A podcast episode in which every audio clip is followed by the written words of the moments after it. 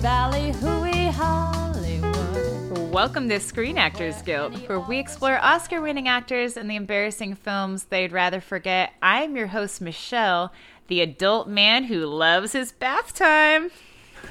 And I'm Henry, the Woody Allen ass old British lady, uh, who they they really set you up to like, and then, oh boy, uh, Hee hee.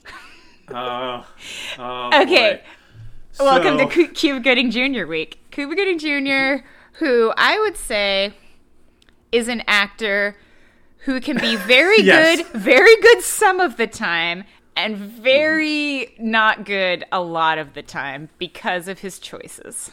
Yeah, he's he's a consistently good actor. Yeah, baseline good actor, and yet Yeah, but but his his movie choices are so all over the place uh, that he's like he occupies kind of a cagey space. His performances aren't as crazy.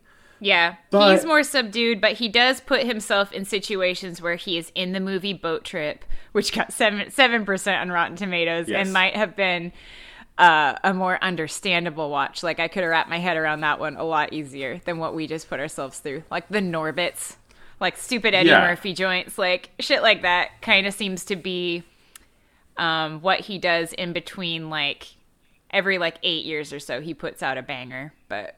Right. It's not right. So often. he It's- won. Yeah. He won for Jerry Maguire. Yes, he did. Uh, he's been good in some other stuff. He's great in uh, American Crime Story. He was in Boys in the Hood. he was like that was kind of the first one. He was great in that. He was in like uh what was that movie? Radio. I didn't see it, but like that was more kind of like a D- Yeah. Disney e drama, I think. Yeah. I don't know. He's in some stuff. He was in he's in Pearl Harbor. Hey. He sure is in Pearl Harbor. He's uh, like arguably one of the better parts, I guess. Yeah, Trey Parker and Matt Stone said it. That's right. uh, so, Michelle, do you want to know some things about Cuba Gooding Jr.? Yeah, tell me about him as a Yeah, man. so he he has uh, he has two trademarks. this is all based on the according Internet to Movie uh, Database. yeah, the Internet Movie Database has some factoids. Yes. Hit me. Yes. Uh, he often plays serious and soft-spoken characters, Hmm? and he has a soft and creaky voice. Creaky. Those creaky, creaky you know, like a haunted house. yeah, like a like a like a, a poorly oiled door frame, uh, which is how I think of him. Uh, yeah, like a, he occupies like an Urkel space. Yeah, yeah. He's, well, he's and and kind of his movie choices oscillate between Steve Urkel and Stefan Urquelle. Like that Uh-huh. is, uh, so some of these are funny. Some of these are actually just very interesting. Uh, he was a breakdancer by trade uh, for a long time. He Cool. He breakdanced in the 1984 closing ceremonies of the Olympic Games in Los Angeles. No, before. Yes, All right, he was breaking at the Olympics before the Olympics had breakdancing. I like this. that's that's right. He was also a backup dancer for Paula Abdul. no way. Are you serious? I am I am dead serious. I'm reading this off the. Internet Movie Database, which has never lied to me. I love that. Uh, he enjoys vacations in Hawaii with his family and goes there often. That comes right hot on the heels of his. Mm-hmm. I like that there's no rhyme or reason or hierarchy to the facts that they'll list on IMDb. All right. Uh, he was born in the Bronx but raised in Los Angeles. His parents once managed the Apollo Theater in New York. Those are all the same factoid. That is cool. Uh, he was a non-celebrity contestant on the all-new dating game in 1986, and he lost. okay. uh, Before breakdancing, I suppose. Yeah, he also so he has a mini bio on the Internet Movie Database. Uh, his father. I'm going to tell you a couple more facts, and then I'm going to read some parts of the bio, and then say a thing about the bio. Not everybody gets Uh, a bio, right? Like this seems to be hit and miss. yeah, I, th- I think. Well, sometimes the bios are more worth reading than others. gotcha. Okay. Uh, his dad was the lead vocalist for the R&B group The Main Ingredient, which the song "Everybody Plays a Fool" huh. is theirs. Okay. which is like Yeah. that's you know there's no exception to the rule uh, he all right so i'm going to read you a paragraph uh, from here uh, following high school cuba studied japanese martial arts for three years before turning his focus toward acting uh, i'm going to stop for a second there Nice. So was he planning on doing japanese martial arts professionally Like that. It's a weird. That is interesting because it's not normally something that someone would shift their attention to a career path after doing. I am assuming a recreational martial arts. I guess it's a way of life.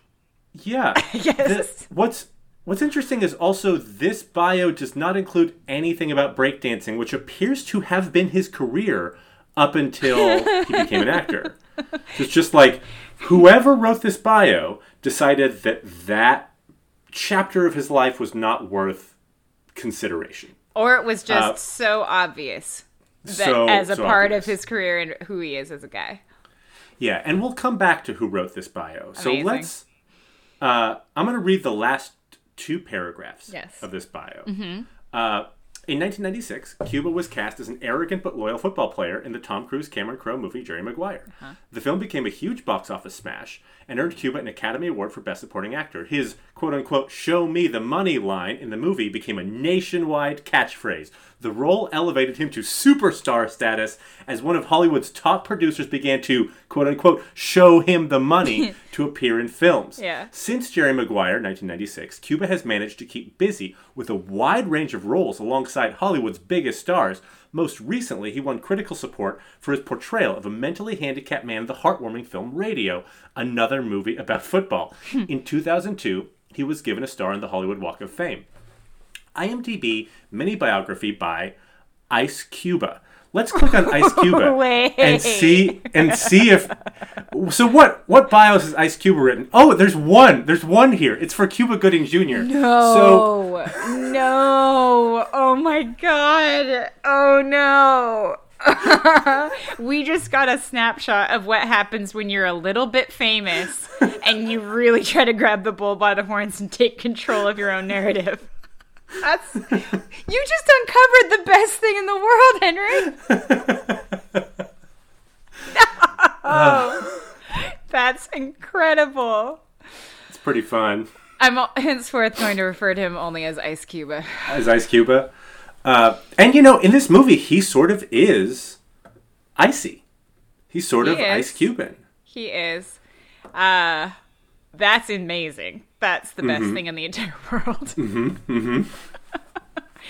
it's got a real like his it's it all sounds like something that they wrote for him on like Entertainment Tonight introducing like a rising star and he just copy Yes. pasted it's like right into his bio to really cement in time that section. Yeah, I- mean cuz that's there forever but it's not 2002 anymore.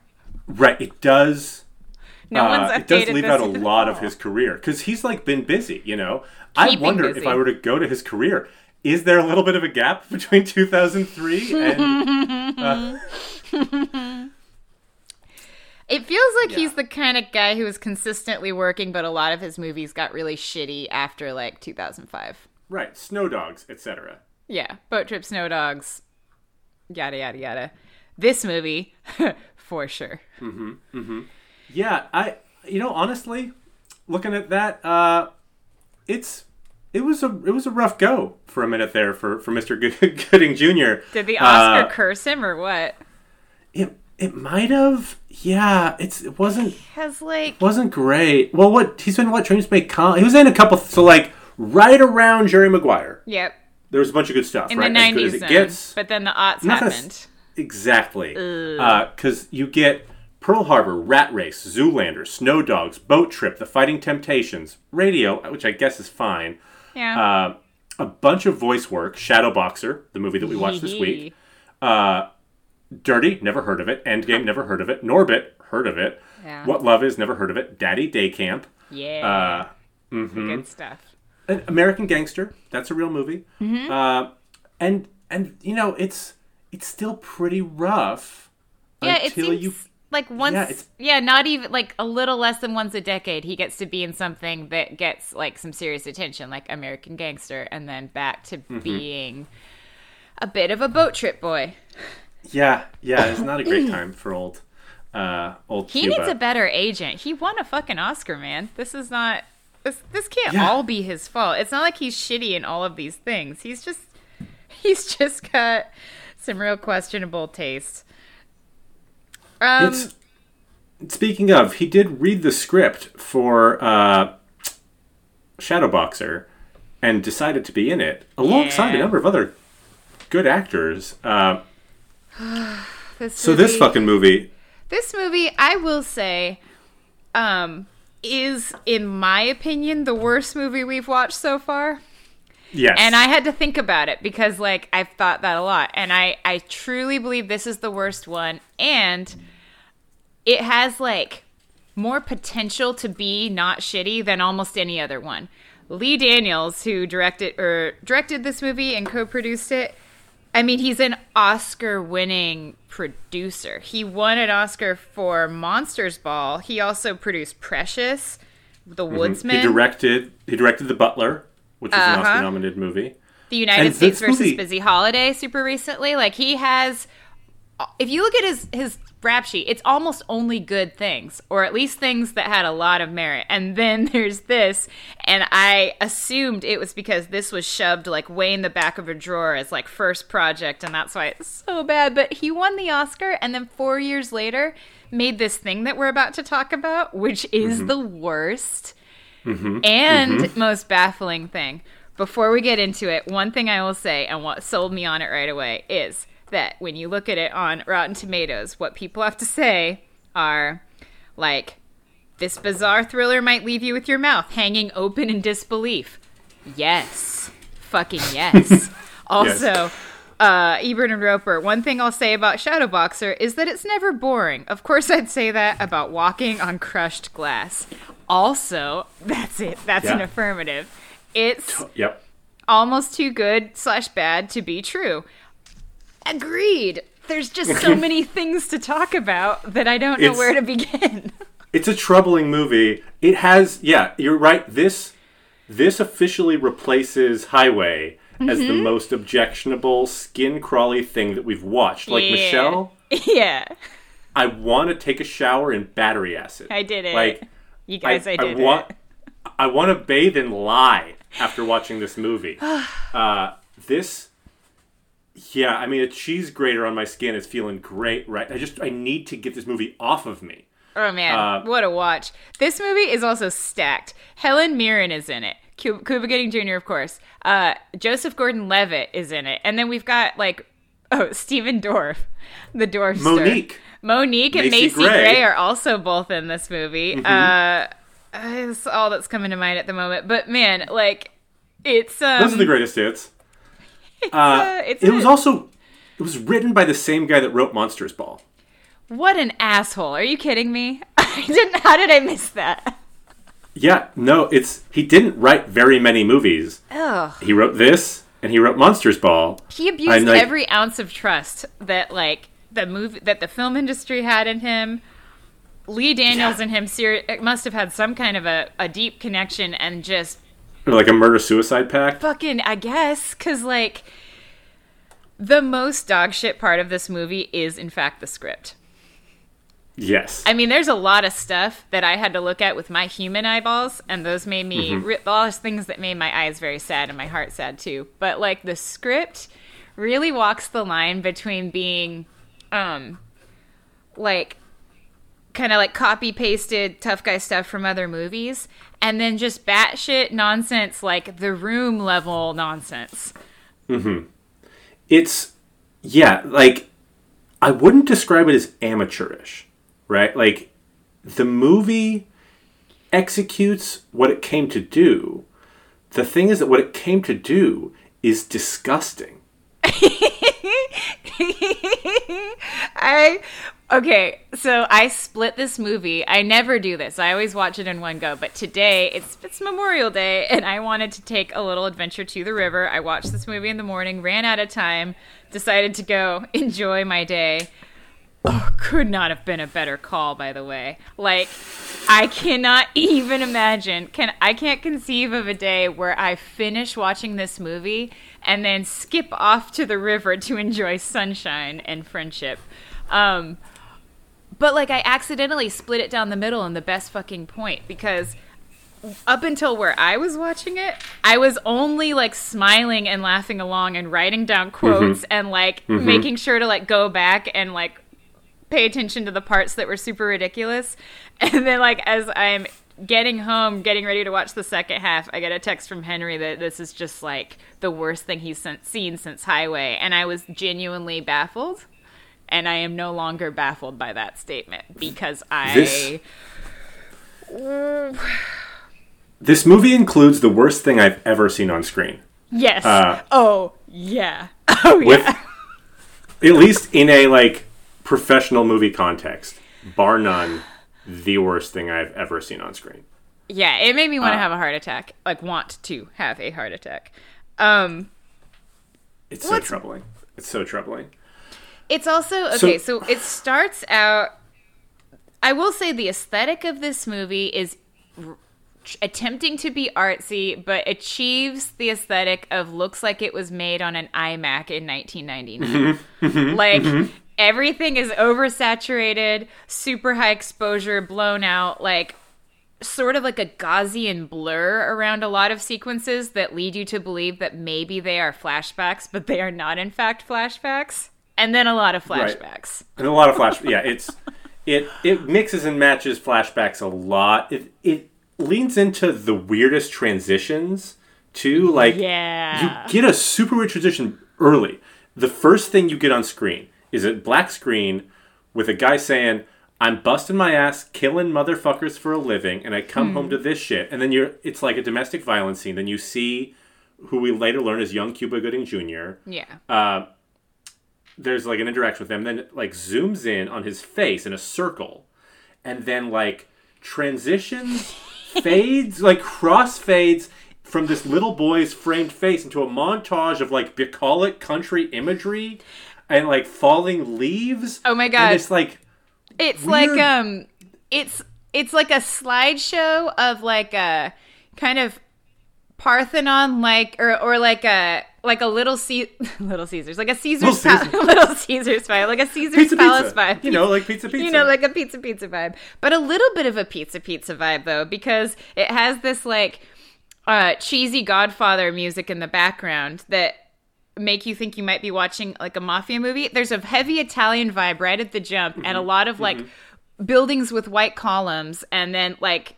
just kind of cross-fading over each other. It's sort of like a a slideshow of a trip to Sicily kind of adventure and then just the movie starts happening and I, I'm just gonna let you guys all know it's not like a mafia movie. It has some mob leanings. I guess Maybe? sort of like unestablished. Maybe maybe the guy that's a shithead that that Steven Dorfman might be that type of gangster, but literally never never specified. Except that you just get a lot of like. uh I mean, like, there's just accordion where there shouldn't be accordion playing throughout this movie. So much. Mm-hmm. I mean, you you basically never learn anything about any of the characters in this movie except for like one thing that is deeply unsettling. yeah.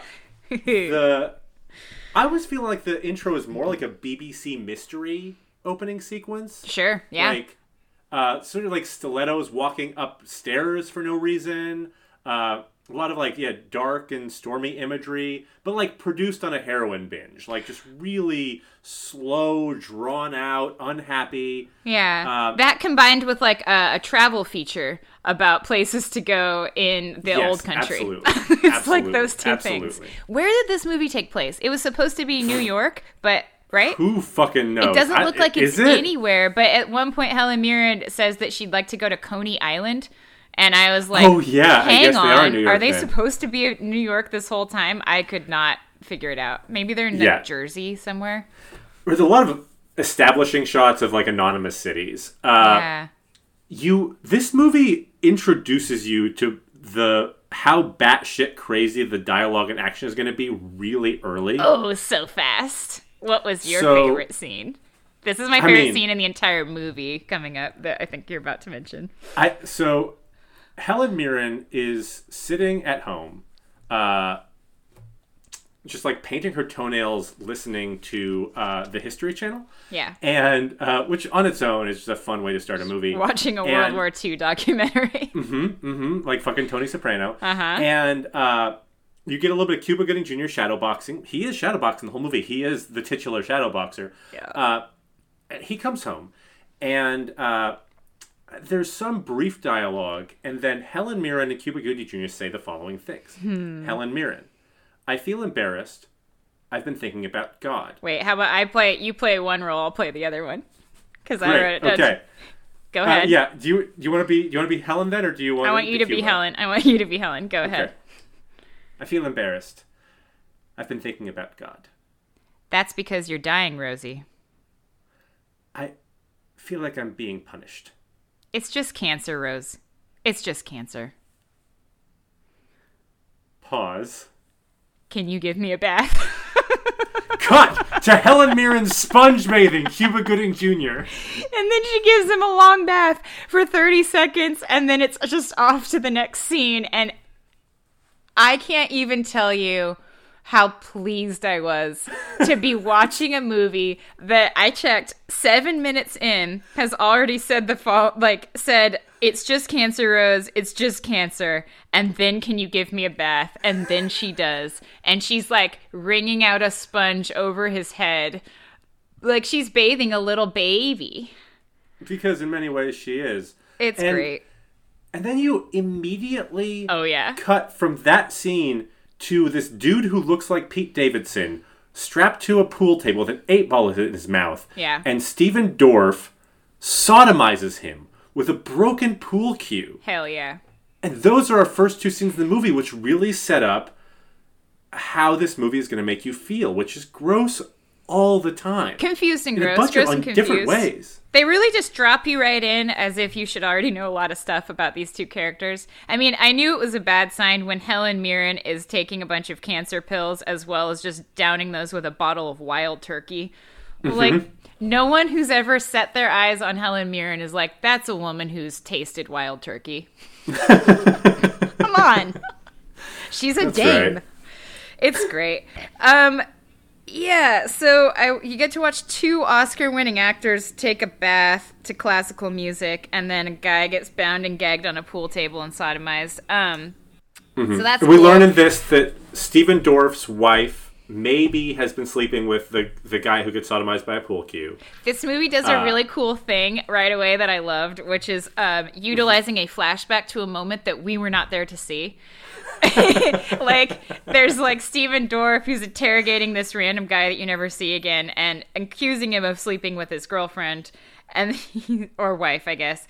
And he was mm-hmm. like, "You told her that I wouldn't give her the dick." And then there's this flashback that's like pretty much in black and white, and all it is is a close up of this random guy just looking off camera saying, "He won't give, he her, won't the give her dick, the That's the problem." And then back to the scene that we're in, and it's so wonderful.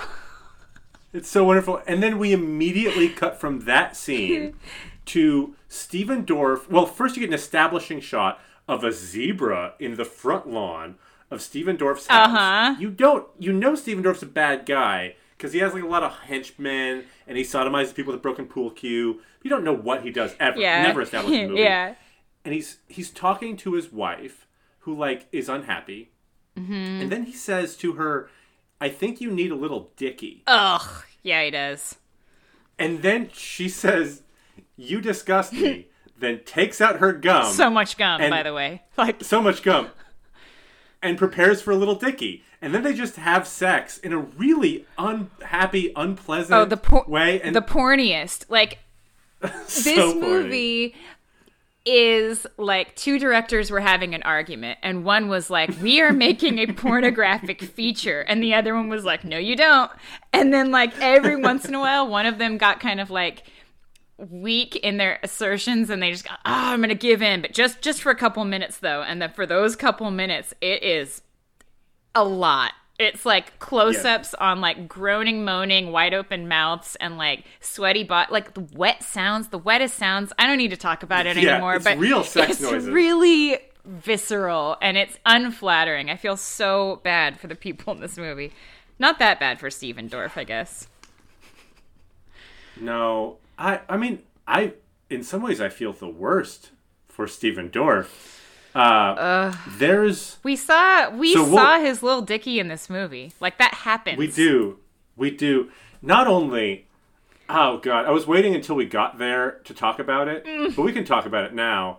You do you get a scene where Stephen Dorff is like having sex with a stripper, uh, and he pulls, he pulls Yeah. out of having sex with a stripper, and you just see his penis with a condom on. Full, full Uh, frontal and- condomed penis out. And I'm gonna read a piece of trivia from the Internet Movie Database. Oh no, I'm so afraid. About this scene. I'm so afraid. You're not gonna like it. I don't like it, but everybody has to know it because I know it, Yeah. and I have to get out yeah, of I know you got to exercise this demon. For the scene where Clayton Mayfield, Stephen Dorff, has sex with a stripper, at the end, Dorff did full frontal nudity. Producer and director Lee Daniels shot the moment with several stages of erection, knowing the MPAA would veto the fully erect shot, and like that, getting away with the one he really wanted, the semi erect shot. 14 of 14 found this interesting. Oh my god! No! How committed are you to seeing the Stephen Dorff's condomed dick that you make 19 different versions of it? It's just absolutely unacceptable, That is Michelle. How psychotic. is this allowed? That is psychotic is anybody behavior. allowed to make this movie? Oh my god. Okay, I. Sh- so, right before. This isn't like important to the plot, but it's important to my soul to get this out. Right before he has yucky sex and she says, show, show him, like, I, you need the little dicky. Um, he is sitting at a desk and talking to his henchmen. And they just hand him what appears to be a full glass of milk, and he drinks it while they talk to him.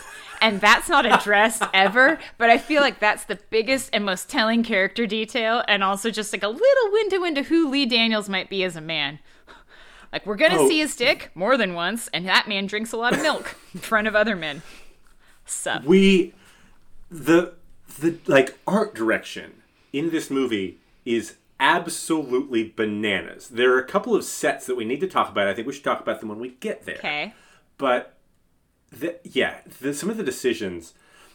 So we learned that Stephen Dorff has uh, is hired Helen Mirren and Cuba Gooding Jr., who at this point you really only understand as like a, a romantic A couple, yeah. Uh, You know, and and a, a June September relationship, but a couple. Yes. And so he's hired them to kill uh, Stephen Dorff's wife, who I will for the rest of this time uh, refer to as Dorff Dorff wife, wife. because yeah, I, she's not a famous person. No. It's, I'm, she's a fine in this movie, uh, but you don't need to know her name. She's Dorff wife. Mm-hmm. Uh, so we see her talking to Macy Gray, who asks why she's calling, uh, which is to say that the script at this moment implies that Dorff wife has called Macy Gray. They have a brief conversation that goes nowhere, uh, where you kind of imply that Macy Gray uh, believes uh, that Stephen Dorff is evil, and then Dorff wife says, "Thanks for checking in," as though the friend called her, which is to say, like within 30 seconds of itself, this movie has forgotten what it's doing.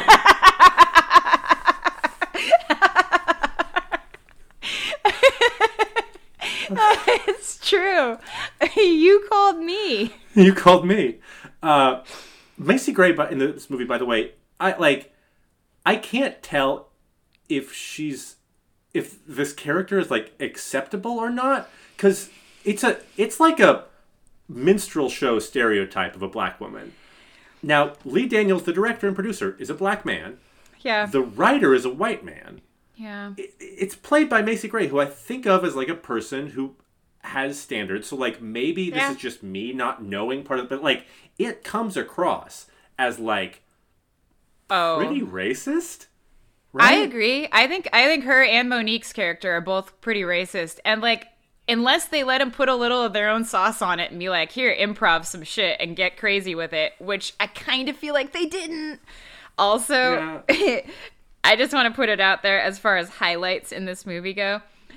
One of my favorite things is what Macy Gray loves to do in her spare time. It's only one thing, and that mm-hmm. one thing is going to a bar called the Snooty Fox on Ladies' Night. on Ladies' Night. Macy Gray going to Ladies' Night is the best mm-hmm. thing, and we can mm-hmm. get into that scene in a little bit because we Oof, do. so many good things about that It's scene. my favorite part of this entire movie. I thought the bath was my favorite part, but it turns out that Ladies' Night at the Snooty Fox is the best thing on earth. Um, but but I guess before we get into that, we could just the plot's not complicated. It's just really stupid. We could summarize it kind of in a couple sentences, I guess. At least the beginning part. Uh, but yeah, Cuba Gooding Jr., Helen Mirren, assassins paid to assassinate Dorfwife. They go to do it. She's nine months pregnant. Her water breaks like right as Helen Mirren's about to shoot her in the head. And Helen Mirren, a, a trained assassin, knows how to deliver a baby instinctively, okay, but like that birth happened in like 45 seconds. immediately. in the world of the Uh. movie, the baby came out like about a hot minute after she her her uh, water broke, and Helen Mirren's main strategy is to um, lay this woman down on her side on the bed and shove ice cubes into her mouth, and then just crouch down by her lady parts and say push, push, okay, push, push, push. Push, and then eventually the baby is there. So, anyone looking for some hot tips on midwifing, I would reference this movie. and then they steal the baby away after so after uh Cuba Gooding Jr. has murdered four of Stephen Dorff's bodyguards Yes. who I think Stephen Dorff like intentionally has murdered as part of the thing because like he sets up this entire thing like Oh yeah, he sets up the uh, the murder, but he also stages just- a poker night with a bunch of his people there. So yeah, that's a plot hole that Yeah, makes no he's just, like, sense.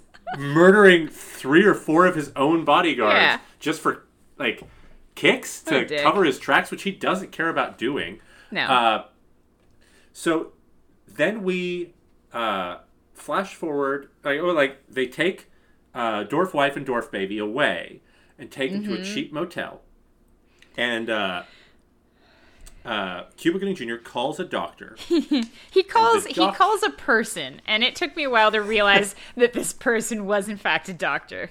right, he calls him Doctor Don, Yeah, uh, and Doctor Don arrives, and and doc. Dr. Don little is, Doctor Don. is Joseph Gordon-Levitt, circa 2005. So So, like he's like- baby Joseph Gordon-Levitt. He's like twenty. Yeah, he also. I have a question for you, Michelle. He is is Joseph Gordon-Levitt at the beginning of this movie a person with a Latin accent? oh. I don't know. Did he have a Latin accent at the beginning of this movie? I I think at the beginning of this movie he has what sounds like a like Italian or Spanish or like Latin American accent, and that's that's gone by Oh, later scenes. And because God, you didn't notice it, like maybe I maybe I just rewatch that. invented it. Uh, but It's like baby it's- tiny little tiny sweet baby tiny boy Joseph Gordon-Levitt is apparently the doctor and they don't explain really what's happening but he shows up with Mo'Nique um Mm-hmm.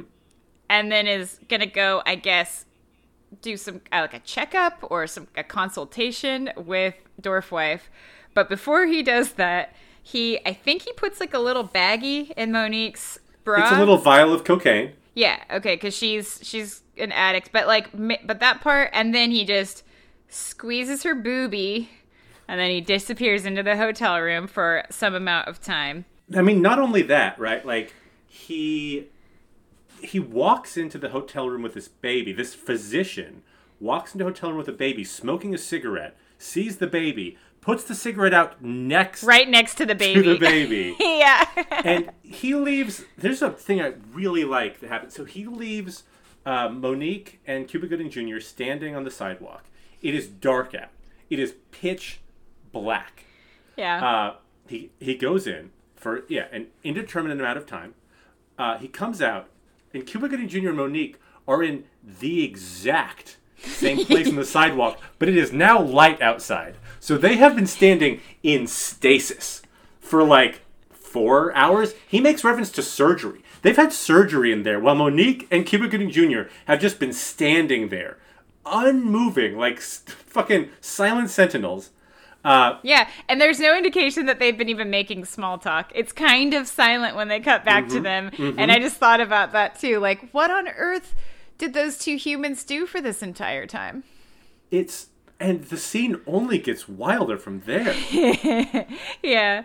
Mo'Nique's character is a trip. I mean, it, it like everything in this movie, it gets bad later and and it's it's really shitty. But at first, she was my favorite character because she's just like a 30 like 8 year old woman hanging out with like an 18 year old doctor who letting him squeeze on her boobies and then immediately following this like appointment she's like i need you to get me a drink like like oh you want me like later he's like do you, should i circumcise the baby? She's like nobody wants you touching that baby dick. Like okay she's just there to be at appointments with him all his appointments and then just mhm. talk shit Michelle, you're glossing over the best part of that scene. So, cute. So JGL comes out.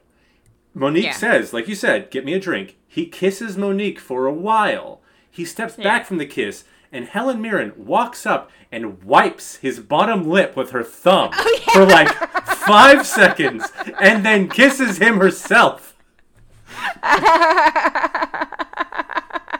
and then JGL backs up, and they he and Mo'Nique walk to the car together and drive away as though that whole event did not occur. oh man, it's the little things about this movie that really make it shine. Like I just started trying to write down like when a quote popped out at me. Um there's like a random moment where uh I think it's it's Dorfwife asks Cuba Gooding Jr., "How are you?" and he just says very. It's shit like that. It's like you you blink and you miss it, but it is definitely in the script. And I had closed captioning on, and closed captioning tried to be generous and say very well. So I went back and listened to it like four times in a row, and the word "well" was definitely not present. And it's just, you know, it's uh. important to take stock of those small moments where either a decision was made or not made. But this movie's fun at first. The first half of this movie is basically Helen Mirren has taken in Dwarf Wife and Dwarf Baby, and Cuba Gooding Jr. doesn't like it. And, like, that's the whole plot. So, like, you get a lot of that. Like, you get a shot of him assembling a crib while Helen Mirren watches the baby and does nothing. And then we zoom in on Cuba Gooding Jr. looking annoyed, assembling the crib, which, frankly, Cuba, I'm I'm on your team right it? now Yeah, man. and he, like he doesn't like the baby and uh he- they're sleeping together cuba gooding jr and helen mirren and helen mirren Um, makes how him- are how are they sleeping together? okay well Describe it. it's sort of in a t so he's lying uh fucking at the top of the long ways at the top of the bed like he would be sort of sticking out of it and she is naked face down So Helen Mirren is laying in the bed like a human being and under the covers with her clothes off. And Cuba Gooding Jr. is curled up at the foot of the bed over the covers with a lot of his clothing on like a doggy boy. Yeah, it's you trying to understand their relationship is hard, and it only gets harder through the Oh. course of the movie. It gets uh, yeah. so she she makes him get up to change the baby, Mm-hmm. and he gets up. The baby's crying. God. He says to the baby, "I know how you feel, fucker," and then the baby's like, "This is the closest I have seen a movie camera get to a baby's genitals ever." Ever, Uh, ever. It's like it's just a baby's dick and balls, like for a lot of the scene. Yeah, it's like um then- like a bait. Yeah, like a really unfortunate angle that makes everybody feel uncomfortable. Yeah, and then him just showering Just this baby covering in a the full baby- mountain baby of baby powder. yeah, like like making him into a mime. Like the baby's just what is that? How baby powder is done? Like I don't have an infant child. Like is that is that what you, like- is that how you baby? I like that it's like an example. I think they're trying to show like this man doesn't know how to baby, but it borders on like okay, first of all, the camera angle is not chill. Like not a chill move. It's It's, like yeah, it's like a perineum based angle that's just Mm-hmm. not okay. No one wants to look not good. Already that's bad. And then he yeah, he just empties a bottle of baby powder onto this kid in an act that seems spiteful. Yeah, very very aggressive with this baby. Mm-hmm. Uh, and and then you get Helen Mirren talking with uh, Dorfwife. Yeah. And Helen Mirren says, You can't trust any man but your son. Mm-hmm. And Dorfwife says, Oh, is Cuba Gooding Jr. your son, Helen Yes. Mirren? And Helen Mirren says, No, but I dated his dad. and I've been raising him since he was seven. Oh my god, I got so confused because what I heard at first was I used to be Mikey's father. He died when Mikey was seven. and I was like, this is not a trans character. And she's not like occupying a father role. So I definitely had to go back. But like, I wish that had been what she said. I would prefer it, although it's it would be slightly worse than what this movie is. Like Yeah, it would still be, it Uh, would be worse. it's but like it's already very bad. So you they're they are they have a sexual relationship. Definitely. And you get that a lot more later in the movie. But like she's sleeping naked with him. She's giving him sponge baths. They're There's mouth adults. kisses here and There's there. mouth it's kissing. clear that they're and a couple. like she's she you she has raised him since he was seven. This is like a Woody Allen Soon-Yi Previn thing, yep. and like manages to be worse somehow, Oh, which is like pushing the boundaries of possibility. Yep. And um and so that scene happens and then Mm-hmm. and then the following scene is my favorite scene where Yes. we get to Yes. go see what I have to imagine is the snooty fox because that's Macy fox. Gray's Macy Gray's been talking up the Snooty Fox Ladies Night this entire movie, and we finally get to see the Snooty Fox on Ladies Night, which appears to be like a classy hotel bar with no one else in it except Mm-hmm. No one in it. except Macy Gray talking this, to like, a really ornate wallpaper. Like the the bar feels like a haunted mansion, uh, but also a hotel Uh-huh. Yeah. bar. Absolutely. And yeah. please, I, there are so many things I want to talk about this here, There's so I, I don't want to talk over you. There's so much stuff, but mainly it's her having like a sort of like a little little back and forth with this. The bartender is like a Oh. scary little guy Oh, I want to talk about me- the bartenders. who's got a messy gray let, let wig. Me, let me let me talk about it. So Yes, go go on. so Macy Gray has different hair than you saw earlier, Yeah, yeah. and we it, she's got like an auburn hair now, and Uh-huh. the camera is just on her. Yep. and a character off screen says Nisha, her name is Nisha, I like your new hair. And she says thank you. And then we cut to the character who says this. Who is a white male bartender with the worst hair that has ever been put on camera in a motion picture. It looks like he's wearing a powdered wig that somebody found in the river, wrung out, and threw on his head. He looks like he got a haircut from his mother's ghost. Like Why? he looks Why is it like that? He's like this little scrawny guy who doesn't quite fit into his clothing, and he's got what looks like um was supposed to be like a gray bowl cut wig that got tattered and like rustled around with a cat for a while, and now it looks like it looks, and that's what's like on he- his human head. It's like he took eighth in an Andy Warhol lookalike contest. Like he's Mm-hmm. it- his hair has shades of gray I've never seen in the wild, and It's like so good. Oh it- man, it's, it's- so good. Bowl cut is like too generous too. Like Well, yeah, like a bowl did- cut that got into a fight with a cat, though. Like, it definitely Yes, has a lot of scraps, and it's got it's got like pieces missing. Mm-hmm, mm-hmm, mm-hmm. and then he's got a little smile with some crooked teeth that has. He, you ever met someone where the only way they smile is like they have a secret? Because that's how this guy smiles. Like it's a little like creepy side smile where he looks out of the corner of his eye at you and like nods knowingly. Mm-hmm. Applicable to nothing. She's making small talk and he's like, hee hee, yeah, you know it. God, and then and that's the least creepy part of the this scene and the oh, following Oh yeah. scene. And then and so then it cuts to Cuba Gooding Jr., who's sitting at the end of the bar, looking like P. Diddy back when he was Puff Daddy in the nineties. Dressed like, Samuel L. Jackson in the '90s and Michael Jordan in the '90s had a baby. Oh my god. Okay, so he's wearing we should break it down. He's wearing like a kanga hat, a velvety kanga hat, mm-hmm. tiny little sunglasses, like you know, like do the not cover his eyes.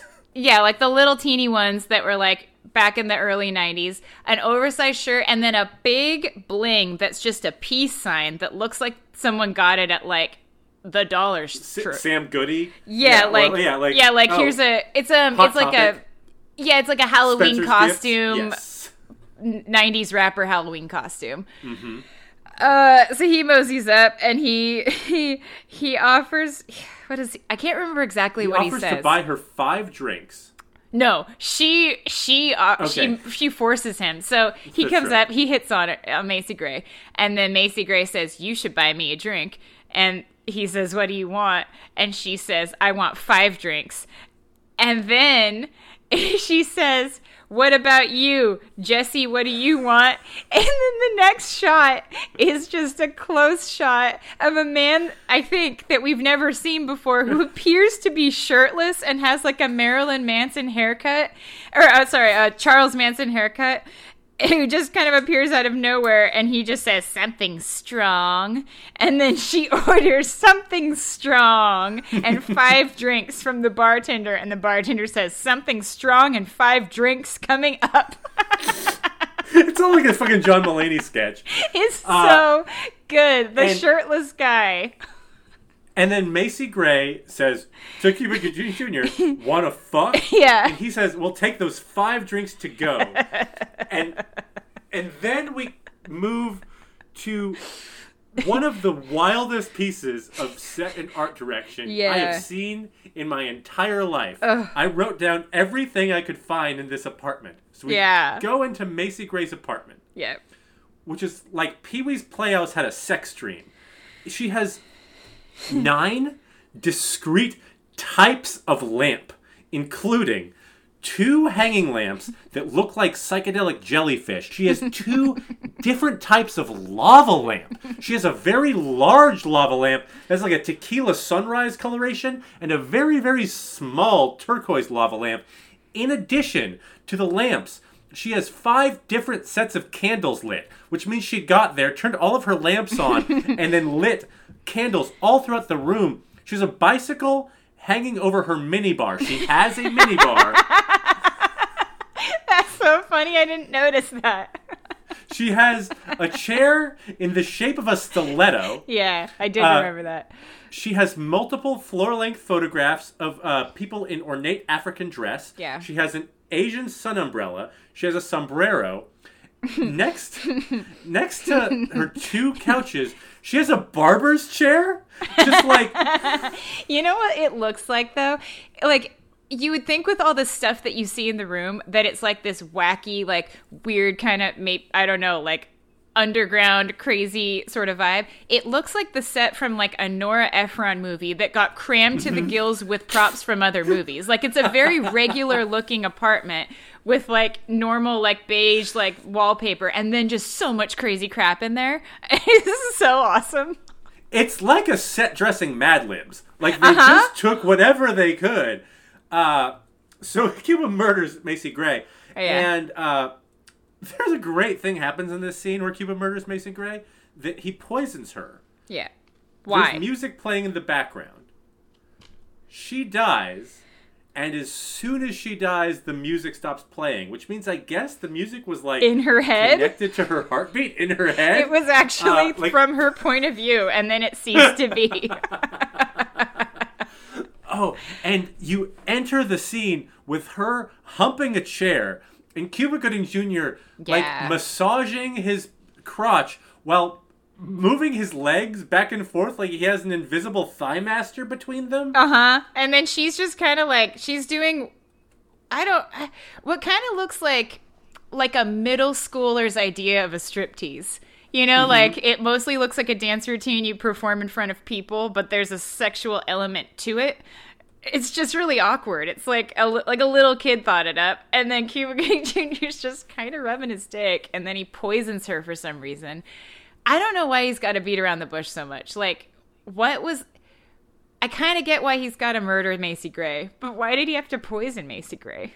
Yeah. So Stephen Dorff is having him murder Macy Gray because like all of his murders are are Dorff murders. Right? Yeah, they're all Dorf murders because he's got to cover his tracks because she's probably going to figure out what happened to her friend. But like, right. whatever. It's just the the poisoning seemed kind of like elaborate and hilarious. It takes a while. She dies painfully Yes. just because this movie's an asshole. Uh, God, and so we're now uh, suddenly with him and Helen Mirren and Dorf wife and Dorf baby. Yeah. Uh, and they're they're at a real estate. they're like looking at real estate, Mm-hmm. and the real estate agent looks and acts like Edna Turnblad from the original Hairspray. Yeah, Like- she has crazy wig. There must have been a clearance sale on crazy wigs. Because like maybe there There's- was like some kind of like fire sale on movie props and crazy wigs, and they just like cleared out a storage unit and put it all into this movie. There's also the wig. So she's wearing an obvious wig, and then uh, Dwarf Mm-hmm. Oh, yeah. Wife is wearing a wig to disguise herself. And this woman, this fucking real estate agent, walks up to Dwarf Wife, a stranger, and starts stroking her wig and says, "I didn't know you were into wigs, ma'am. You met her in a wig. Like you didn't know her before this. I got really You've only confused by her in a that. wig. I thought, like, wait, were they supposed to have known each other prior to this scene? Because the movie really just sets you up to be, um, like, like last to the party. Like everything that happens, you feel like you should have maybe already known about because it's so bold and baffling. Like this movie This human forgets what it was behavior of walking up to ago. yeah, it, the, it either it either expects you to know everything or it has the memory of a goldfish. Because yeah, a perfect stranger walks up to another grown woman, strokes her hair, and compliments her on her newfound uh, appreciation for wigs. Person they just met thirty seconds ago. I didn't know you were into wigs. I've this this happens in some movies where like so, does this happen in real life where somebody talks to a stranger and says I didn't know you were into this thing like that happens in a Camila Cabello music. This is like a So it's not about this movie at all. This is a pet weird. peeve of mine. There's a Camila Cabello music video called uh, Havana, Oh. which is a good music video. I Yep. really like it. And uh, Noah, fucking the the kid from uh, All the Boys That Loved Before is in it. And at the Uh-huh. end, he like runs into her on a bike, and they start dancing.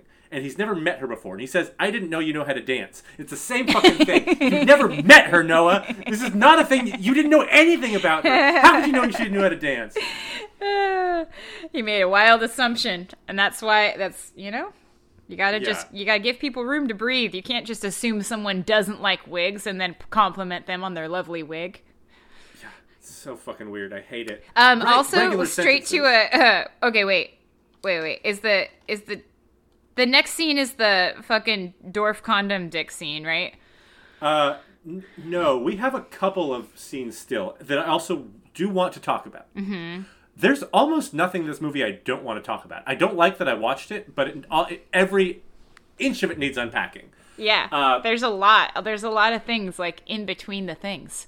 Yeah, so they've moved into this house, and Cuba Gooding Jr. is shaving his face, Uh-huh. and Helen Mirren and Dwarf Wife are like watching Dwarf Baby stand up. And Helen Mirren starts bossing Cuba Gooding Jr. around, saying, "Come out of the bathroom and look at the baby. Oh, Wipe yeah. your Hug shaving cream off your face. Hug the baby. Hold the baby." Helen, Cuba Gooding Jr. doesn't want to hug the baby. Why are you doing this to him? She wants Uh, him to be baby dad. So Baby bad. dad. And and then Dwarf Wife asks Helen Mirren how she became an assassin. And Helen Mirren's explanation is I'm just going to read it. uh, I wrote it down. It's uh, so Dwarf says, "How did you end up?" Dot dot dot. Helen Mirren says, "End up like this? What I am? I came to this country as a medical student. Wanted to be a doctor for the poor, save lives. Actually, I wanted to save the world. I really believed I could. I really believed that bullshit. There used to be these underground groups, you know, of people willing to kill for the cause.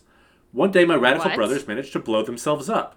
So I managed to lose that little family. So then I met Mikey and Mikey's father, Mikey's Cuba Gooding Jr., and I found something else I was willing to kill for money. Which, honestly, Helen Mirren, you didn't answer her question at all. Uh, no. you you came to the country as a the, be the jump from and then the you jump from I was in medical criminal. school to I was a terrorist is like there Helen there has to be some stuff in between there. Yeah. Also what cause, Helen? You didn't say what cause. Oh, you know the cause. You know when you want to change the world, but you also might want to blow people up, and you also might want to adopt a seven-year-old. That kind of stuff. Just Yeah, Just just- no no need to fill in those blanks. Just jump from one wild life event to the next, and then drop those events at someone's feet and say, "There's your mm-hmm. answer." Mm-hmm. We so we're almost to oiled up dwarf fucking, but there's one more thing that's important to talk about, which is right after that scene. Mm-hmm. Cuba Gooding Jr. So uh, Helen Mirren is sitting in her room Oh, the striptease. lis- listening to classical music. Cuba Gooding Jr. gets home. He turns off the classical music. He turns on Nas, the rapper Nas, Yep. and he does this very long It striptease takes so long. that evolves into mutual oral sex. I think. Yeah, it seems Uh, like it takes a really long time, and, and honestly, the clothes take a very long time to come off his body. Mostly, He is wearing a lot of clothes at the start. and mostly, what he is trying to do is just, uh, it's like a song by Nas too that is all about, um, it's like a religious song. I mean, it's a song kind of like about religion a little bit. It Mm-hmm. says something like, uh, it's like If the Virgin Mary had an for an abortion, abortion had an abortion over and over and over it's a good again. song. I've listened to that song when I was a kid. Yeah, and it's it's totally inappropriate in this context. And then Mm-hmm. he is just kind of like just doing like a little bit of a dad dance and like shimmying his uh his jacket off and it takes fucking forever. Forever. it takes so long and it's not interesting. It's interesting in that it was a choice. But Mm-hmm. um I'm lying. It's so it is interesting. It was very captivating. Every part of this movie was captivating. I it's hard not to look at this movie. It's It's, it's a amazing. it's a grotesque train wreck. So yeah, then we get the Dorf Dick scene, which does have a great line I want to talk about. But is there anything you want to talk about in the in the uh, Dorf Dick scene? Yeah, I mean, I just, it's another one of those scenes where you can really feel the porn coming through. it comes through loud and proud. It's the angle, it's the fact that you're seeing a woman's full breast just like bouncing from a low angle, which is. Uh, feels really disrespectful. And like everything is wet. Everything sounds wet. Like come on man. Like i don't even have the volume up on my computer. I took headphones out because it was too much and now i'm still experiencing this on like an auditory level yeah and then he pulls out and you're looking at a condomed dwarf dick. I don't think i've ever seen full frontal in this manner in a film and the fact No. that the director really fought for it is uh, entirely more upsetting. Filmed him with a full erection and put it in front of the MPAA. like Oh my god. there are censors that whose job it was to decide if Stephen Dorff's erect dick belonged in this movie by the author of Monsters Ball and the director of Monsters Ball. What was their day like, man? Like, what a day at work. I, like you come home and you have a drink. Yeah. Um, this scene also includes it's just a fucking great piece of writing. Uh, there's a woman. So there's people in the hallway. They all get killed. Uh, but before they get killed, there's a woman in a business suit who's asking one of the henchmen, "When will I get my money?" Henchman Mm-hmm. says, "Soon." Woman says, "Define soon." Henchman says, "Well, soon is a noun." Well, first off, First no, off, it's not. No. hey, movie. No. No, it's it's an adjective, my dude. Uh, Amazing. like I is that was it supposed to be? I, I don't think it's knows? supposed to be. I guess the movie isn't funny, and it's not funny on purpose almost at all. So, like, I don't know. It doesn't have a lot of credit or credibility. Yeah. But- uh, so Dorf, sh- he's annoyed because he's having sex and people are talking. Yeah. And he shoots a bunch of people, and then he calls JGL to come uh, help him out because JGL is like everybody's doctor, and Mm-hmm. Yep. we get another crazy set. JGL, this young doctor's bedroom includes a four-post bed with these gigantic tiger print bedposts. Yeah. Uh, and we like get more about Mo'Nique having an addiction to crack, which honestly, Yeah. movie this it wasn't necessary. no, she didn't Really need to does have not any. advance the plot. No, it was like parts of this movie are like watching either a really intense graphic soap opera or just like a series of little episodes like a- after school specials. Like there's mm-hmm. absolutely no reason that Mo'Nique needed to have any other part to her character except to just be a person that like is confusingly with a baby doctor. Yeah, She's like a Who middle, works in the a nearing middle-aged woman who's dating a baby doctor, and there's no reason they needed to make her sweaty and addicted to crack cocaine. It bummed me out because she was my favorite character at the beginning. I don't know why she was in it, but I was really happy she was in it, and then it bummed me the fuck out. she's bringing her A game. Uh, so, what did you think of Dorf's little song? Dorf's little song. Remind me what the words. So he's shot one of his henchmen in the feet, Oh yes. and he says he sings, "Oh Christmas tree, Yeah. oh Christmas tree," Eddie's foot will be repaired gracefully. I don't Un- there's no purpose to it. know. It's, It's, not nothing Christmas. to do with the movie. and then you have to watch a scene of like Joseph Gordon-Levitt like s- resetting a guy's bloody foot, which doesn't have a lot of stuff that's just to be gross in the movie for no reason at all. And we're about to get to the grossest thing I've ever watched on screen in a movie. Yep. Do Uh, you want to, Michelle? Do you want to do this one, or do you want me to do this one? I Okay, so like back Uh, back when I thought this was a uh. fun movie, and it was a fun movie. Don't get me wrong. Like the movie, The Worm Turns, and it isn't a good movie ever, but it is a fun, shitty movie with fun, shitty writing and inexplicable sex scenes and a bunch of dumb bullshit. And then I don't, I didn't know I was in for. And Henry texted me, "Have you gotten to the part with Helen Mirren in a red dress in the woods yet?" And I said no. And then five minutes later, some shit goes down. Um, so It opens on a scene where Helen Mirren and Cuba Gooding Jr. are laying down in the woods and she's wearing a red dress and it's a romantic kind of like picnic embrace, you know? so soft focus, so soft, focus. The softest focus, like a Gaussian blur that just takes up the whole screen. Everything's bright and like oversaturated and it it looks like a flashback. It is not a flashback. I cannot stress this enough. This happens in this movie in in the plot of this movie. Um He makes Uh, she makes Cuba promise to take care of dwarf wife and dwarf son. yes. He And promises. then he promises. And Okay. then his clothes come off of his body and he, All of his clothes. All of his clothes. he becomes she removes no clothes. completely naked and she is still wearing a red dress and he straddles her Well, first he puts his leg outside of her leg, which the- I- yeah, he mm. straddles her, and that's confusing.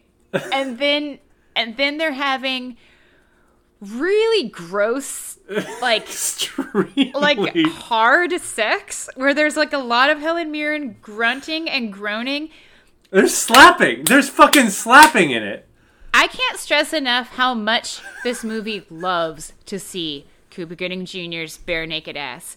Like it's like a love song to his. This movie is like a little like a love letter to his bare naked ass. It appears in this scene. It appears in other scenes, but it is the main part of this scene, except for the part that's about to happen. They Huh. have raunchy, like pretty hard sex Ag- and like, aggro sex. aggro Hard sex. sex, which it's Helen Mirren. She's making noises I didn't want to hear Helen Mirren make in my lifetime. and then So Cuba Gooding Jr. has has a flashback in the middle of this thing that looks like a flashback. Uh. and that is a flashback of him at his father's funeral. no, and- first his mother's funeral. Oh, sorry, mother's funeral, of course. Yeah. Because Helen Mirren has been dating his father, which is why he she was in his life to begin with. He is like dropping a flower on his mother's grave in this flashback as a 7-year-old boy and looks over and sees young Helen Mirren gazing at him standing next to his dad. She winks at him At a funeral. at a funeral. Seven year old boy winks For- at the seven his year old mother. boy. Yep.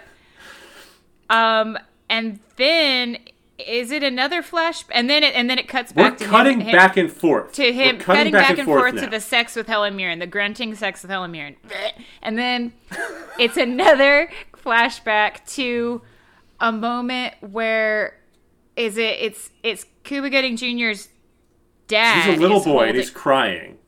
he's and crying, the- and his dad has a gun. The dad comes into the room Yeah. and takes. He says, "I'll give you something to cry about." And he takes off his belt, and he starts beating young Cuba Gooding junior Mm-hmm. And now we're interspersing Cuba Gooding Jr. thrusting into Helen Mirren Yes. while he's being beaten by his father. And I cannot stress this enough. It is cutting back and forth and back and forth between a child being beaten and him having sex, hard sex with Helen Mirren, back and forth and back and forth. And then suddenly there's a gun in Cuba Gooding Jr.'s hands. And now we see somebody shoot his father.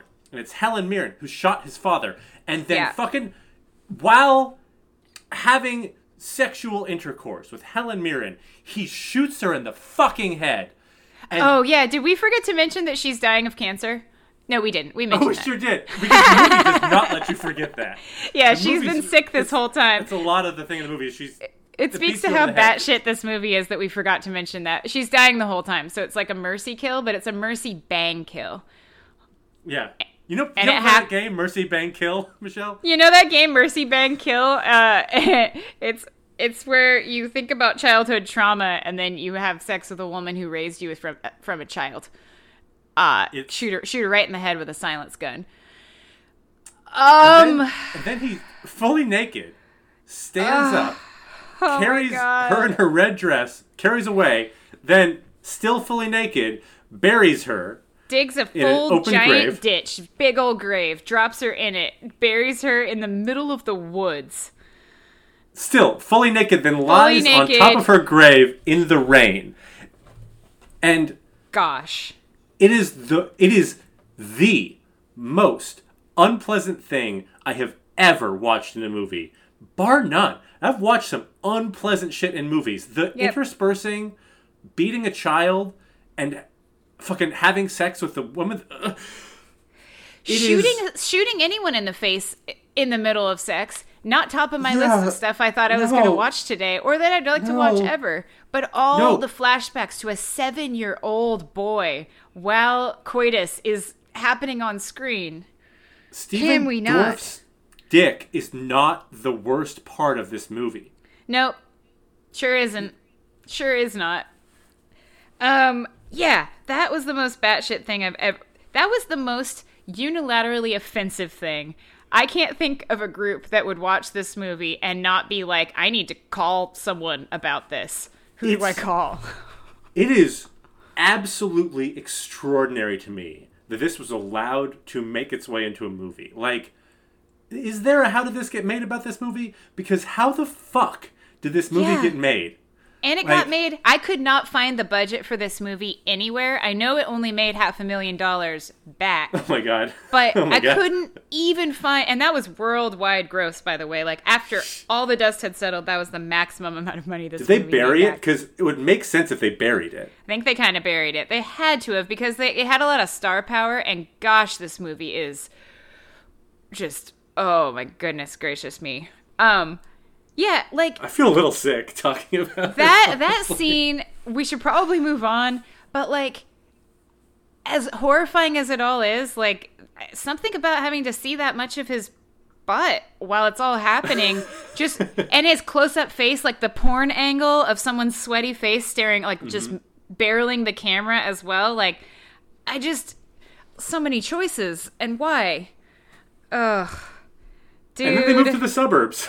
It's like- dude fucking hell and then yeah like the pretty much the next thing that happens is that we're a little bit ahead in time where he's now playing house sort of with uh Dorfwife and helping Yeah. raise this kid and Dorfwife has decided to move to the suburbs to go to college. And did you catch the scene in the college? And like, uh what was the scene So- in college so she's in a college class, and there's a, a the professor's saying like you'll need. He's like trying to explain how people learn. So it seems like it's like a class for teachers. uh-huh and it's like so you have to learn how to get ideas into students' brains and so they pass around like a plastic lunch bag full of brains and he says i need you to feel the brains so you'll know how brains work like I, how did you get in here you clearly you're clearly not a college professor. You just kind of vibe off of the brain's energy and absorb its power. It's a plastic bag too. Like this guy definitely definitely brought this from home. Oh man. Yeah that i can't believe i forgot about that scene shortly after that scene is a different scene, which I think is really it's gross like everything else is gross, but it is really hilarious. Um, so like they're playing house. S- Cuba Gooding Oh, Jr. yeah. gets in the shower, Oh yeah. and then Dorflife like kind of walks in on him in the shower. She's like standing in like the bedroom and sees his his butt in the shower, and it sort of does like that like uh that you know like when you cut to a slightly closer shot, but it's not dramatically closer. Suddenly it's like a mm-hmm. little bit of a closer shot of mm-hmm. just his butt, and for like a while too, because this like I said, love letter to Cuba Gooding you get butt. a lot of Gooding butt. And then she is just jacking it. And it's She licks her. two fingers on screen. She's, she's just jacking off. And like with like the funniest facial expression not funniest, but like the fact that she gets so explicit with her facial expressions and it's just like her just like hand in her pants looking at his butt back and forth, but her face, but her face, and then it like kind of snaps you out of what I think was maybe a fantasy or maybe it was real life, unclear. And then they make eye contact, and that's the end of that scene. Yeah. Uh, It's that's really funny. the. Yeah, this movie's so oh, oh, oh, and funny. like Italian, like Italian music is playing in the background, like music that Mm-hmm. you might cook to. like a music that your nona like teaches you how to make uh, lasagna to is playing while she's just wanking to his butt crack. It's Maybe crazy, there's like a noodle thing movie. going on there. Uh, and and then we get Butts and like boobies, boobies and butts. more more sex. So like Mo'Nique, we're back with Mo'Nique, and she's at the doctor's office where she works, uh, and she hears moaning, and she wanders down to see JGL going down on a patient. She barges in, and the patient punches Mo'Nique in the face. yeah. And she's like talking shit to this patient. The patient's laughing, like, ha ha ha. Like, she loves it. She loves what's happening right now. It's like, what movie, stoked. what world are you guys all occupying where this is just. It's It's this, happening in this the doctor's office. she she went to the doctor with the explicit purpose of uh of just Receiving cunnilingus. yeah receiving cunnilingus at Mo'Nique. It's like she's doing it at Mo'Nique for sure. right. It's it's a spite fuck of a person you don't know very well. Uh-huh. Is not your partner. Uh, It's like something you'd see in a dirty soap opera. It's got a real like um uh, I don't know. It's got real like softcore telenovela vibes. Just why why are we getting this window into like a a doctor's life? It has the movie has nothing to do with him. It has nothing to No. do with Mo'Nique, but they make sure that you know that he's a dirtbag with a crazy bed and that she is a crack addicted assistant who gets punched by a patient like just and then we're out of the scene and for no reason that needed to happen. yeah, as a it's a B plot that nobody needs. Uh, but I guess without it, the movie would be like an hour long, which is still too long for this movie. Like it should have been zero minutes long. Uh, then you get Cuba Gooding This Jr. movie should have just been called The Snooty Fox at Ladies' Night at the Snooty Fox. I would watch. Okay, I'm I'm sorry to keep bringing up Ladies' Night at the Snooty Fox, but did you happen to notice that there were any ladies? there was only one lady, and that lady was Macy Gray. Is it Ladies' Night? I don't understand Ladies' Night. It's lady night. It Well, seems like lady- it's four lady o'clock at a apostrophe S, hotel bar. She's the lady. It's- oh my god. Fucking hell. Ugh. Oh, god. Oh, so Cuba Gooding Jr. then dresses up as a drag queen and murders a dad on a work trip while the dad has his pants pulled down waiting for anal sex. There is so much more man butt and pain in this movie than I expected, or really expect from any movie that I watch as like a regular consumer of movies. Yeah. Uh, Was I supposed to know who the guy was that he kills when he's dressed No. in drag for no reason? Very obviously No. as a man, but interacting with this guy as a lady. Like they look at each other and they have a conversation, but it's clearly Cuba Gooding Jr. just with lipstick on and a, and a bonkers wig. And I think that he's like knowingly hiring a like a, uh, a drag queen. Okay, cool. That's fine. Is the, That's is the fine. setup. got it. Um, but yeah, but it's just he, a random dude, right? Like I'm not. it's just a random dude. He's guy. not a Got it. character elsewhere in the movie. They're just giving you a little window into his workday, killing Yeah, I- guys. The, I think it's like it's supposed to be what pushes him over the edge because the guy has a child, like the guy has a birthday card from like for his oh yeah, kid it or from his reminds him. Yeah, Uh, it says like on your sixth birthday, and it reminds him of of baby. Yeah, although it's huh, it is a card that's clearly made by a child. That's like it seems like it's a, a sixth birthday card from his son to him. Wait, does it say on your sixth birthday? Yeah, it's to a kid by a kid. this movie's an Or, idiot. like- or it's just a tradition where kids get their parents cards for the child's birthday. it's, it's not a Father's Day card, is it? It definitely says on your sixth birthday. Yeah. This movie it got me though because I forgot. I I became an idiot too because I forgot that that's not how kids' birthday cards work. oh man. And uh Yeah, so it, it like uh it just strikes a sentimental chord in Cuba Gooding Jr. because he remembers that he's kind of a dad now. He's become And then- dad to this little little dude. he comes home crying. Yep. He says, "I kill a little boy's father today," and then he to little dwarf wife, and then immediately, based on that information alone, dwarf wife removes her shirt to become naked Yeah. and has sex with him. Yeah. Based on just I murdered a dude, a kid's father. Uh-huh. Yeah. he Was there like a quota they needed to hit where if you didn't see butts and boobies about every four minutes that something was wrong and that they there were must they have been. Were they just afraid that the audience would walk out at any moment if they didn't like wrangle them back in? Like everybody's just passing through. Um, like this movie happened on the side of the road, and you need to just make sure people don't keep, don't let them walk away. More butts and I mean, it's a reasonable fear. Uh, there's there's a lot to push a person out of the theater for this movie, so maybe the butts and movies is what's supposed to keep you there. It, it's as good mean- as bet as any. they certainly fought for the integrity of the butts and also the boobies. So we're getting close to the end. It's, there's so Yeah. much IMDb to talk about here. Uh, Cuba goes out for another job.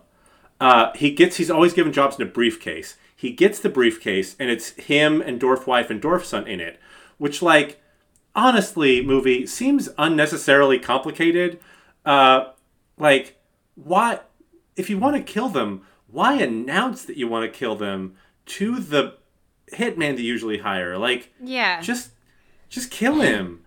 yeah. Uh, Yeah. Not and- smart either. And, and we learn in f- another fucking flashback that Mo'Nique has sold out Cuba Gooding Jr. because she's mad at Joseph Gordon-Levitt.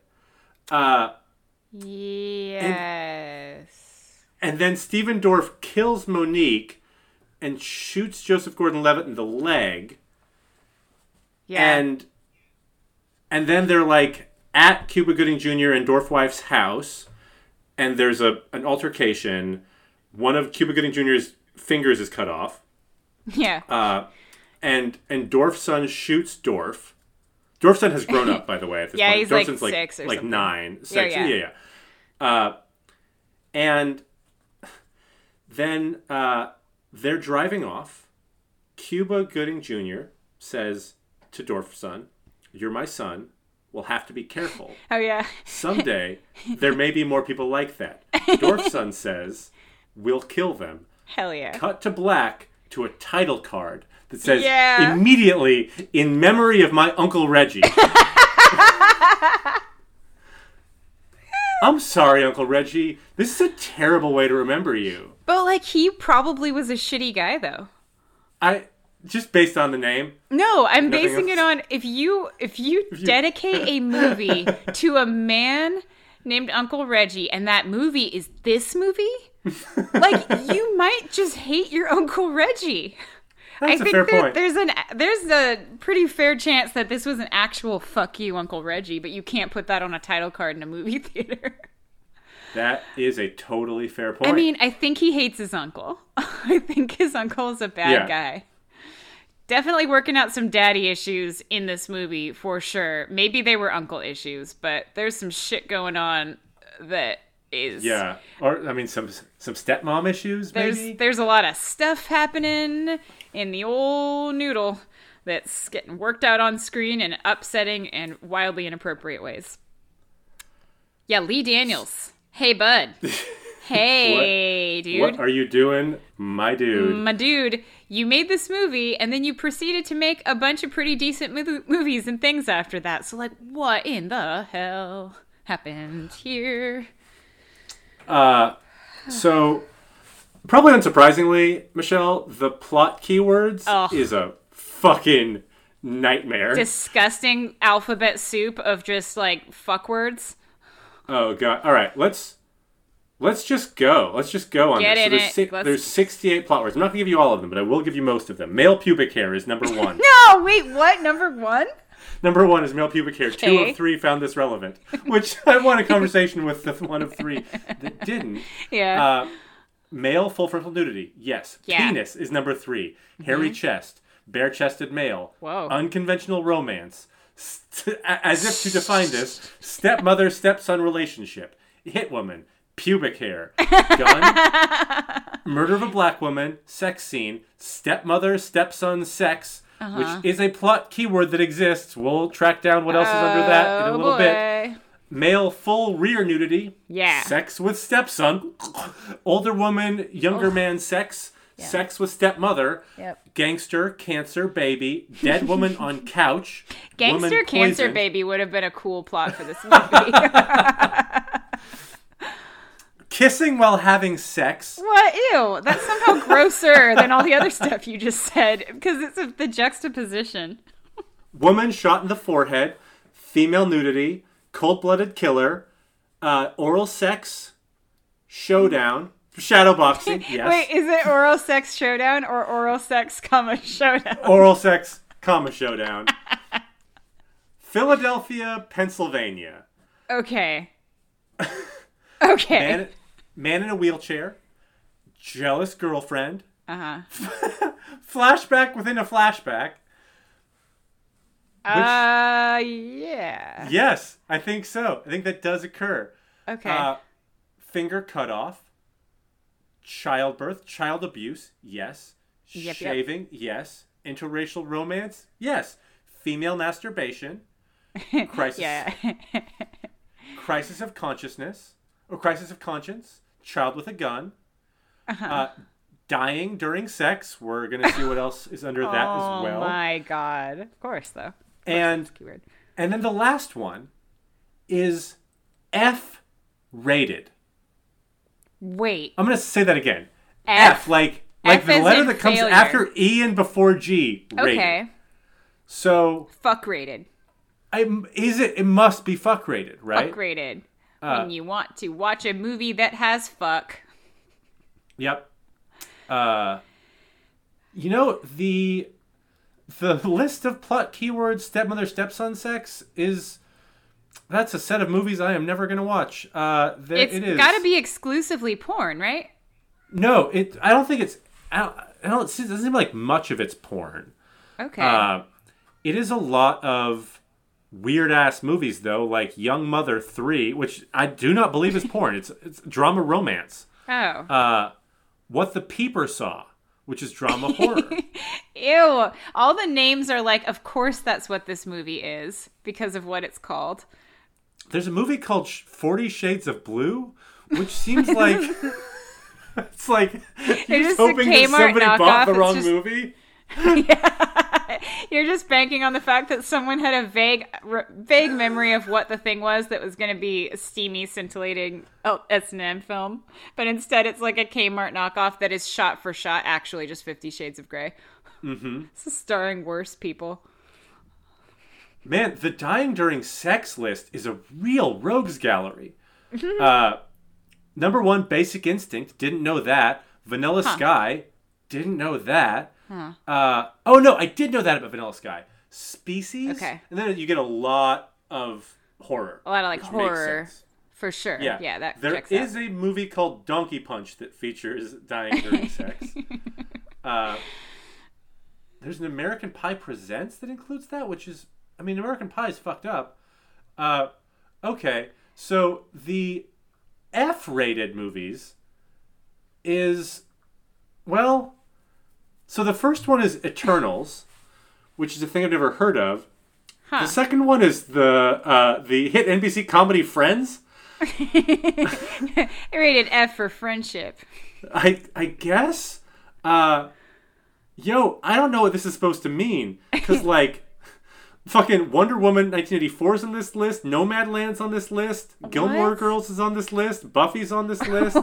Men in Black International's on this list. Juno's on this list. What is F rated? Interesting. I've never fucking heard F rated in my life. I don't know what that is. What does it mean, like IMDb? But it's like it's enough that there's like thousands of titles. There's Yeah, it's not like a typo. Thousand F-rated titles. Yeah, it's a real spectrum of popular things, though, like stuff I've heard of. Yeah, that's that's that's an F rating for you. Muy interesante. You know what? Why is this movie called The Shadow Boxer?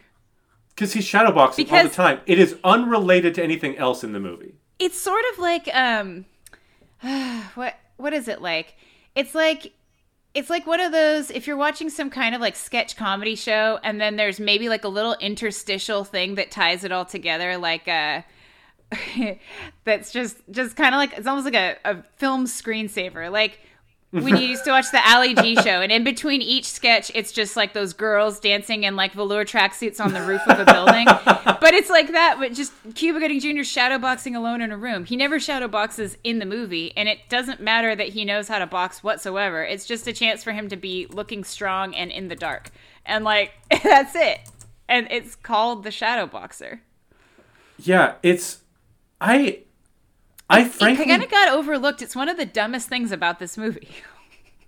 Yeah, I don't I don't understand anything about this movie. Like the well, one the fact that it was able to happen.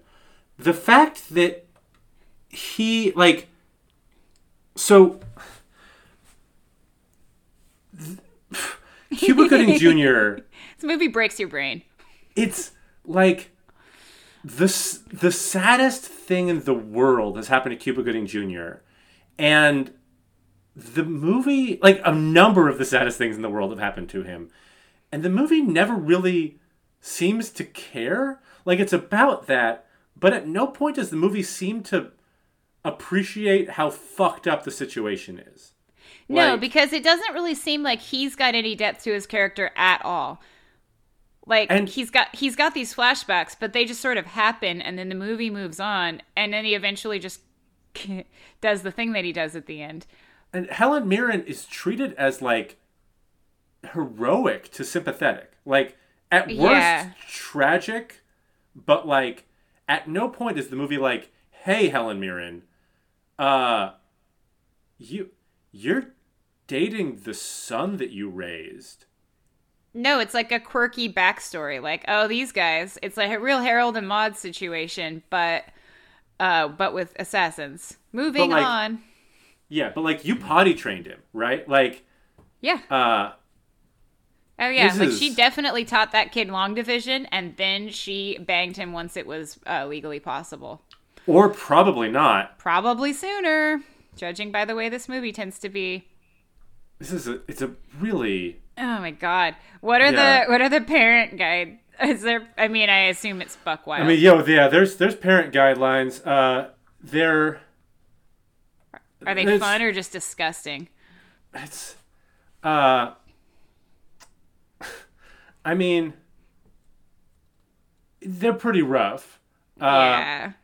they're The pretty things that you're forced to describe, if you're describing the worst parts of this movie, like we just did it. It didn't make me happy to do it. Yeah, I I'm- um, I mean, it's stuff we've covered. A man has sex with a woman from behind. At one point, the man completely withdraws, and his condom-covered penis is fully visible. The God, woman's breasts are also fully sucked. visible. A man is anally raped with a pool cue. A woman masturbates while watching a man take a shower. A man is naked for an extended period of time and his bare buttocks repeatedly shown. Yeah. A man and a woman dance seductively with each other, which is really funny to include in this. A man, a man has sex with a woman in a meadow. A man performs oral sex on a female character. Uh, Yeah. it, Um, it covers the the worst scene that's ever been put on screen Yeah. uh, pretty accurately, I would Yeah. say. I'm not going to read it again because I don't want to think about it. Nah, we we really got in there. I think we dealt with it. Um, palate cleanser. Just let's not forget that while Stephen Dorff is an adult man talking to his henchman, drinking a glass of milk, opera music is indeed playing in the background. He is listening to Uh. opera music. Everything about this movie, up until the part where it gets bad, is really good. It's pretty fun. uh, It's like if you want to watch two movies, watch a really funny bad movie for about 50 minutes and then watch a really awful disgusting movie for 40 or just don't watch the awful disgusting movie that Yeah, happens just- for just leave it- another 50 minutes. just leave it in the fucking DVD player. yeah. No, no, no. Uh, the the tagline for this movie is "Feeling protected is very seductive," which is a line. it's a line from the movie that doesn't really mean anything. I mean, It's it's it's also not really related to the movie. Like it's a little bit No, related to the no, no. movie. It's like a, a throwaway line that Dorfwife says because she's explaining why she loves her creepy Dorf husband and why it's okay that Stephen Dorff is evil, but she loves him. Um, this is unrelated to this movie, but did you know that Stephen Dorff was up for the part, uh, the lead role in Titanic against Leonardo DiCaprio, and that he lost it to Leo? Can you imagine? Wow. Can you? How different his life would be, and how much worse that movie would be. I listen. I'm on. I'm on Team Dorff. I like Stephen Dorff. God, He's really good in. True Detective season three. Like Oh, I Yeah, didn't I mean- see that. Lee, he's. I will. s- He is not great in this, but nobody's great in this. Nobody's good in this movie. Yet You- Dorff's career has been strange. It's been not the best. But you know, No. you know, it it's just it's there might have been a turning point where things could have gone a little better and instead they went a little more down this road. Yeah. I mean, But like, I mean, this movie probably- almost exclusively features good actors, so you know, It's not true. a it's not It's a true. scathing indictment of his talents as an actor. It's more just like, ooh, sucks to be you. it'd be a, I have seen it'd be a weird. Tr- yes. Yes. but less of it than I might have. Uh, yeah, and it's somebody it was in. Hollywood has. Yeah. God. This. Um, I, am- I'm like afraid to ask because because this movie's so disgusting. But if you had to be a character in this film, uh, I mean. Oh God. Pr- probably the bartender. dude, I was gonna pick the bartender because I He's the only to- one who gets off scot free. You know. Yeah, He- everything turns out okay for him. I need to know everything about uh, Ladies' Night at the Snooty Fox, and I only got like a couple close-up shots of random men who attend Ladies' Night at the Snooty Fox. I need to know everything there's to know about that particular establishment. And he doesn't get murdered, which I can't say for almost anyone else in this film. There's just a lot of yeah. He a lot of murdery murder boys going on here. he comes out of it with all of his fingers, and yeah, he's. Oh, and we could like find out what's underneath that cool, cool wig. So a lot of That's mysteries right. would get solved. Do we think it's a wig? We don't think that's his real hair. I don't know. I Why- don't know. It's a really interesting choice either way. Why would you put that wig on somebody? Why would you put that man in this movie? He's a scary man to look at. So is the other guy that's at the bar. Those guys are just there, and the bar's not a dive bar. This weird, gross guy's in a like a it's like the Roosevelt room or something. It's really confusing. Yeah, no, you're not wrong. You're Yeah, I love wrong. it. I really love it. Uh, so that's where I want to live. I want to live in that bar because that bar is a different movie, and that movie is whimsical. what a ride. What a gross thing we just watched. But also, like, what a not boring thing we just watched. I'll I'll give you that. It's the worst thing. But hey, yeah, this this is the worst. This is the worst movie we've watched. I, you know, hats off to Highway for finally no longer being our low watermark. yeah. Uh, yeah this this movie um i mean i like weirdly recommend like the first half hour of it because it's pretty funny I can't. I can't, in good conscience, tell anybody to come anywhere near this movie because there's a chance they'll keep watching yeah it, that's that's and they'll yeah have there's to go through chance the thing that we've gone through. yeah don't do that It's it's upsetting uh it's upsetting. just to hear about secondhand it's really upsetting to have to work through and witness firsthand and and other people had to do those things in that movie, and those people should be taking a shower uh, under skates, boiling hot water for the rest of their lives. Yeah, fucking. That's why Helen Mirren stays looking so young because she's scrubbing all of her skin off every day for her whole life after the year Constant 2005 when this movie came out. exfoliation. Yeah. Yeah. It's a secret. It's a Hollywood secret. Work with Lee Daniels once in 2005 and just try to wash away the sadness. This didn't follow Lee Daniels is remarkable. Yeah, like, he his career just- is on fire. So good. He was allowed to keep great. doing stuff. Yeah, he made something this year. Like it was good. I don't know, just what a what a wild trajectory. And then this movie got raked over the coals so hard too. It got like 17% on Rotten Tomatoes, which is definitely not low enough, but I have to imagine not enough people saw frankly way too high. You know, like I think enough people probably just didn't see it to rate it worse and then like one one person gave it a hundo because they were a psychopath. And that just skewed everything. So it was only released in New York, LA, DC, Baltimore, Philly, and Richmond, Virginia. I'm really curious, like, everything about the back end of this movie. Yeah. Because we get enough of the back end in this movie. I just want to know, like, It seems like it got buried based on the trailer I was able to track down on YouTube. It's like the only trailer I couldn't find an official trailer from this production company. It wasn't the studio's trailer. It was like a user uploaded trailer that was ripped off of TV that has an advertisement for the DVD at the end of it. So it was like a very grassrootsy effort to uh, put the good word out about Shadowboxer. Clearly, words were said, and this was eliminated from from people's um, hope. I feel like a lot of people would like this stripped from their filmography, but because they couldn't do that, they at least tried to discourage anyone from finding it.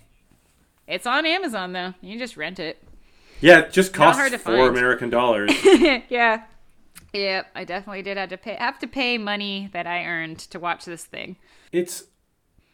I'm shocked that they allow, like, fucking Head in the Clouds is buried, but this movie is, like, purchasable Right. now. Yeah. Head in the Clouds is not good, but, like, it's not grotesque. No, it's just a shitty movie with bad themes and bad characters. But like, it doesn't make your skin want to leave your body.